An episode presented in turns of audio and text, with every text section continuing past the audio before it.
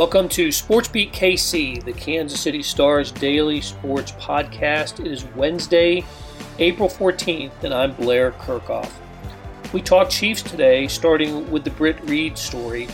On Monday, the former Chiefs linebackers coach and son of head coach Andy Reid was charged with a DUI in connection with the crash two months ago that severely injured a five year old girl. On today's show, the star writers who covered the story, reporter Glenn Rice and beat writer Sam McDowell, joined columnist Vahe Gregorian in the discussion. What's next in the process and what questions are left unanswered?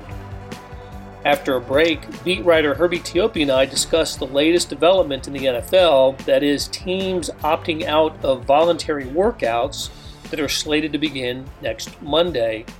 On Tuesday, the Broncos, Seahawks, and Buccaneers announced their intention to opt, out, and as Herbie and I were recording on Wednesday morning, those teams were joined by the Detroit Lions. There may be more taking this road over the next few days. Could the Chiefs be one of those teams? Herbie shares his thoughts. Also, more mock draft news because, after all, it's April. Okay, let's get started with our conversation of the Britt Reid case. All right, we're here with uh, reporter extraordinaire Glenn Rice, with Chiefs beat writer Sam McDowell, and columnist Vahe Gregorian, and we're going to talk a little bit about uh, the, the news that broke on Monday. Um, and full transparency, transparency, we're recording this on Tuesday afternoon for the Wednesday podcast. So um, of course, this is about Britt Reid, and on Monday he was charged while driving intoxicated. Uh, the incident happened two months ago, and the crash left a uh, um, five year old girl, Ariel Young, with a traumatic brain injury. It's a Class D felony, and if convicted, Reid could spend seven years in jail. And we learned that Britt Reid was driving more than 83 miles an hour two seconds before hitting the first of two vehicles, and he had a blood alcohol content of 0.113. The legal limit is 0.08. Uh, Britt Reid surrendered to police, and he was released on a $100,000 bond. So, Glenn, I get my first question is what what happens next? What's the next step in the process? Reid has a court appearance on May 27th. He's being represented by uh, J.R. Hobbs, which is in the legal community one of the top defense attorneys, criminal defense attorneys in Kansas City. And uh, he will he's being monitored for alcohol consumption. He can't go into a bar or go into a place where alcohol is the primary item sold there, and he has to be randomly tested. Uh, things of that nature. He can't uh, use drugs or any, anything illegal, any illegal drugs, anything of that nature. So um, it's waiting to see what other things may fall out from this regarding uh, additional criminal charges he may face. He, but Missouri law has changed over the years, so uh, the prosecutor Jean Peters Baker went after the most egregious uh, uh injury, which is uh, Ariel Young's uh, traumatic brain injury. That's something I didn't know. that um, she couldn't go after um, everybody who was injured. It's it's it's Missouri law that yeah, Missouri law was changed in uh, 2017, and uh, it's like a, a combination of, of various uh, DWI assaults and so forth. Uh, I think it's still being litigated in the appellate division whether uh, things could be uh, adjusted as a result of that law, and so I'm working on another story about the law itself. So so we'll see how that turns out. So. Sam, what did, what did the Chiefs? What did the Chiefs uh, react? What was their statement on this? Yeah, um, I guess it's probably best to get it uh, word for word, but um, you know they, they said that the Kansas City Chiefs organization remains steadfast and are concerned by all who have been impacted by this tragic accident. Our prayers are focused on Ariel's continued healing and recovery. The Chiefs are regularly in contact with the family's designated representative during this challenging time. Um, and it really echoes what they've been saying since the Super Bowl, because obviously this was a major topic of conversation at the Super Bowl. It happened three days, yeah, three days before the Super Bowl. Um, and you know that they've constantly put their thoughts with with Ariel and her family, And, you know, they're in a position where they're not commenting on what happened that night, what happened with Britt Reid. Of course, we've asked those questions. Um, and, you know, with, with the obvious assumption of, of potentially making themselves liable if, by, by saying something they shouldn't. Yeah, you're right. I should have made that clear off the, uh, at the top that th- this occurred on the Thursday before the Super Bowl, Thursday night at like 9, 9 p.m. or so, something like that. Correct. And um, the Chiefs stayed in Kansas City. They were still in Kansas City, um, obviously, because the the team decided not to travel to the Super Bowl the week of the Super Bowl, as is you know as has always been done. But um, uh, but they decided to wait until Saturday, so they were in town Friday and then left for Tampa on on Saturday afternoon. And of course, that decision to stay in Kansas City was, as it turned out, a pretty fateful one. But uh, so, I guess the, the, the question I ask myself, and I suppose is, is pretty key to the to the whole thing, is you know where where Britt Reid was drinking, and um, and where did he, you know, when he blew the point one one three, where did that happen? Uh, I, I guess we have some reason to believe it wasn't at a bar or a restaurant because he told police um, at the scene that he had just left work. But it, that strikes me as being a pretty significant uh, question to, to have answered, doesn't it, Vahe? That um, you know, where Britt Reid consumed the alcohol is important here. It is, and in a lot of ways, it it is the very core of, of what we might be thinking about beyond beyond the tragic injuries, right? What what what's the context? You know, when what do we know about how it happened? And frankly, it, it, whether circumstances were um, in some way preventable. Um, what what what what is the setup that that uh, is is out there at the complex? I mean, there's just a lot of questions about this, and we understand that there's there's some things that are delicate, some things that are private, some things that are a matter of potential litigious nature, all those things. But I do feel like through all this, we we've not really gotten any kind of clear signal from the Chiefs about um, what happened that night. And I, I, I'd like, I'd like to think there's a way they could be more forthcoming. And one thing we don't know is um, there, we don't know about any kind of NFL policy about alcohol in a team facility, do we? Is that well, the, I never had to think about it before. Yeah, now. you know, I mean, when you look up the code of conduct, uh, the most recent one I could find mentions not having substances in the team facilities and so you know it's it's just kind of vague language in that sense to know the the legality of actually having alcohol um, and I do think this is an important point because you know I, I, think people have probably wondered why we haven't reported certain things. And and certainly when the wreck uh, the, the, the crash occurs so close to the facility and it makes logical sense that it's, it's on his way home knowing where he lives. And he says he was coming from work that i'm sure readers can connect those dots on their own but we deal with knowing exact facts and reporting exactly what we do know which is why we haven't reported that he was drinking at the team facility and uh, therefore you know whether or not um, how he was drinking at the team facility. But those are certainly questions that, that we're, we're continuing to try to report and continuing to try to answer. And to Vahe's point, at some point the Chiefs owe us these answers as well. Well, I think they owe the public the, the answers, right? I mean, they, um, there, there's a you know, kind of a, there's a five year old girl who you know, whose life has been changed, altered because of this, and um, and the public was put in harm's way by the action of a, of a Chiefs assistant coach.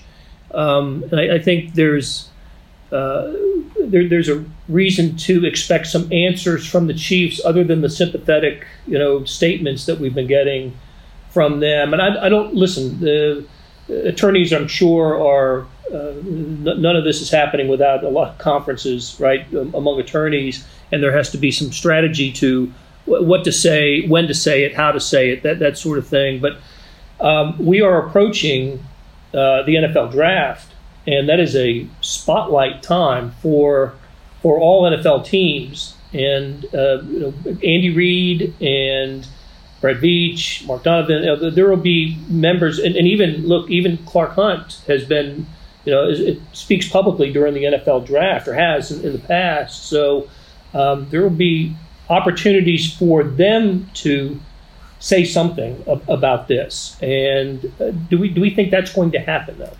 It's a great question. I mean, I'm certainly curious to see how they're going to approach this. You know, Andy Reid's the first one out of the gate of those ones you just mentioned. He talks on Monday.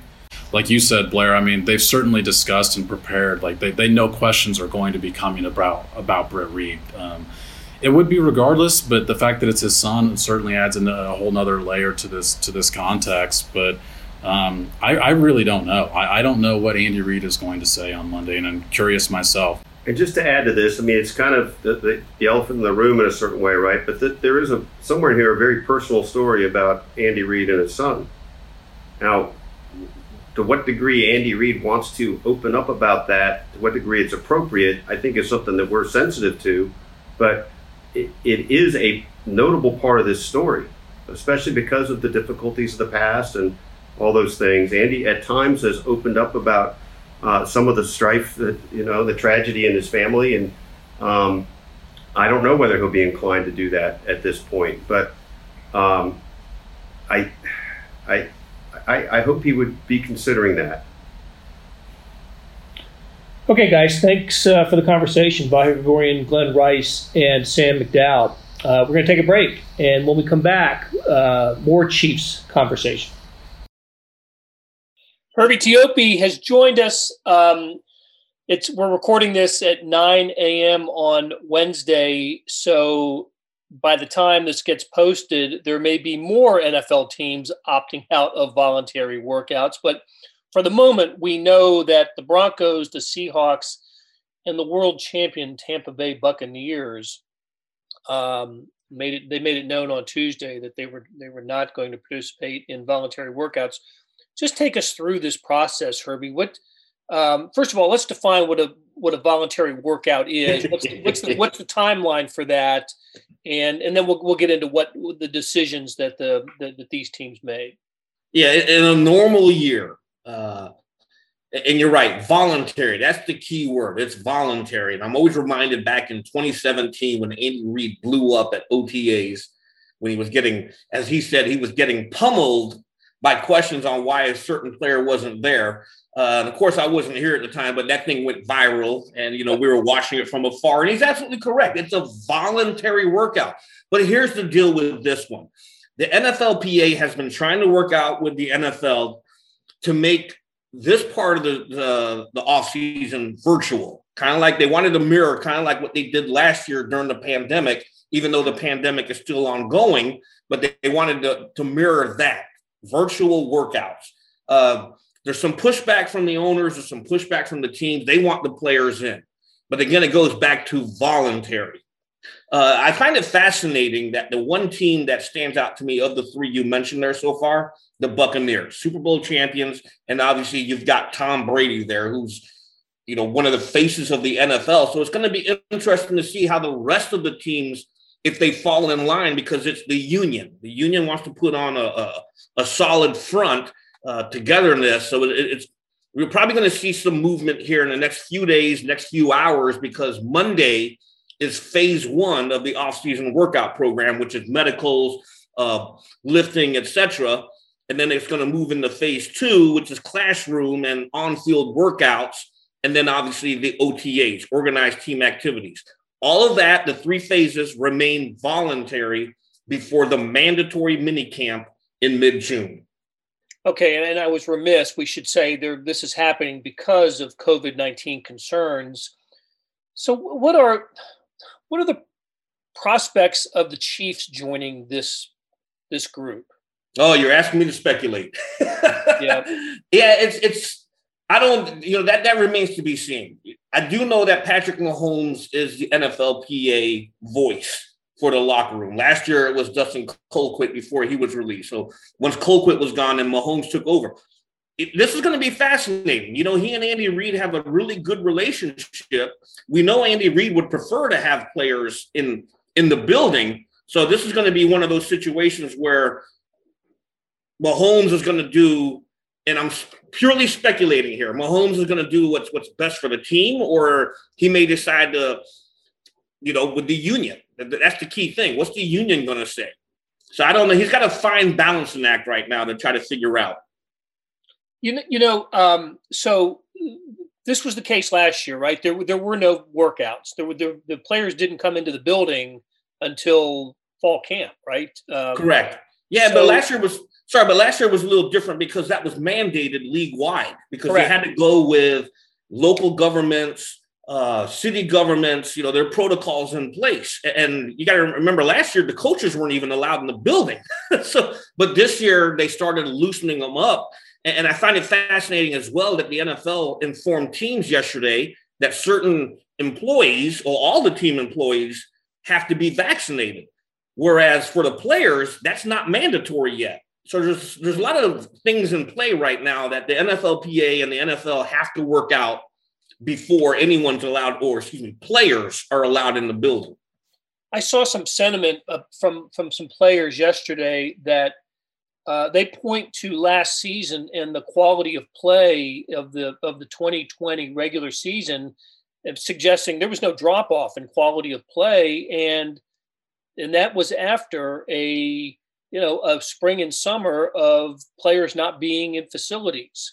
Now, uh, you know, who are we to judge? But if the if a player suggests that or say that, that um, don't they have a case that uh, you know that I, you know we've been hearing uh, for years that some players don't want to participate in this, and and some players don't. Like as you said in 2017, you know there was the, uh, the Andy Reid was being asked every day about certain players that weren't there, and um, and and other players have opted. And listen, they have just not participated in off-season workouts. So I guess my question is. Um, are, are the Chiefs would, would any of the teams that don't participate, the Bucs, the Seahawks, the, the Broncos, but are they putting themselves at a competitive disadvantage by not doing this? I think when you look at the younger players, especially that, that that's where you're going to run into your issues. Do we think uh, linebacker Willie Gay would have benefited from OTAs? Absolutely. You know, it, you, when you got players going into a hard scheme and it takes a while to pick up, they're behind the power curve. You remember last year for training camp, it wasn't even a full training camp, it was an abbreviated training camp. They, they chopped that thing down. Normally it's a 21 day event. They chopped it down to what, 12 days? And then it was the start of the regular season. So it's, it's, you know, the, young players, the, the rookies especially, are the ones who are going to be at a disadvantage. Teams who have an influx of new personnel are going to have a disadvantage because they're not stepping in and knowing the scheme. You know, for the Chiefs, one thing that would concern me the most is the offensive line. We know they're going through transition. Uh, if you don't have all these OTAs picking everything up and knowing the personnel packages and knowing the plays, and you're not actually putting it in action until training camp, hey, you, you're going to throw your hands up in the air. Well, why didn't you guys do OTAs? Here's the thing, though. Last year, when players were not allowed to be in training facilities, uh, during the OTA portion. They did go out and work out on their own. You know, you had small groups maintaining COVID protocols. So you might see that again. You know, Tom Brady last year when he signed with the Bucs, he certainly did that last year. He, he brought all his receivers out and they worked out at a high school. Yeah, no. And I, liked your example of Willie Gay. He is like he's the perfect example of somebody who really really would have benefited by being you know at the facility last year. Um, and I also like I, I like the idea of the offensive line, especially if you know, you know we're just all assuming there, will be a new left tackle, and if it comes out of the draft, and you know he's going to need all the reps that he can get at um, in the center. You know, it, yep. we always take for granted this the, the center quarterback exchange. That's not something you know. Austin Blythe is used to snapping to different quarterbacks. Mahomes might like it a certain spot, and they got to know all that. Hey, are um, don't some players have workout clauses in their contracts too? I mean, could they be losing out on bonuses because of yes, that? yes, and I think that's what the NFLPA has to work out with, with the NFL. You know, most of your veteran players they're set, you know, but I think like for the young players, the, the first year, the second year players, and their rookie contracts who who want that extra money, this is who it really affects. Okay. All right, so you're sitting at your desk. Your laptop is uh, right in front of you. I imagine that as soon as we finish talking, you will you'll be working feverishly on the next mock draft because that's what April is all about: the mock drafts. And in your latest one, um, which was your second one, uh, you also with the Chiefs 31 overall, uh, you had him taking uh, an offensive tackle again. uh, I hope I'm pronouncing his name right, Leon Eichenberg of Notre Dame, left ta- veteran left tackle, not veteran, but you know, a, a solid left tackle for for uh, Notre Dame. Uh, this was a week after you had him with uh, the Alabama. Um, uh, a week after uh, identifying the Alabama left tackle as as your guy. Um, so my question is: Is there any chance? We we've talked about it every time we've had a discussion on uh, on on the Chiefs podcast, but any chance the Chiefs don't go left tackle with their first pick? Yeah, there's that's always a possibility. You know, here, here's the key thing. In the normal year, I keep saying normal year because you know we're not actually quite the normal. Look at us; we're we're still doing zooms. Uh, in a normal year, teams like to have anywhere between 180 to 220 players on their draft board. Okay, that's taken into consideration combine workouts, pro day workouts, private workouts. Two of the three private workouts in the combine did not happen this year. I remember I asked Brett Veach last year, how is this affecting your draft board? And he said he's probably going to see a decrease of players that they actually have on their board.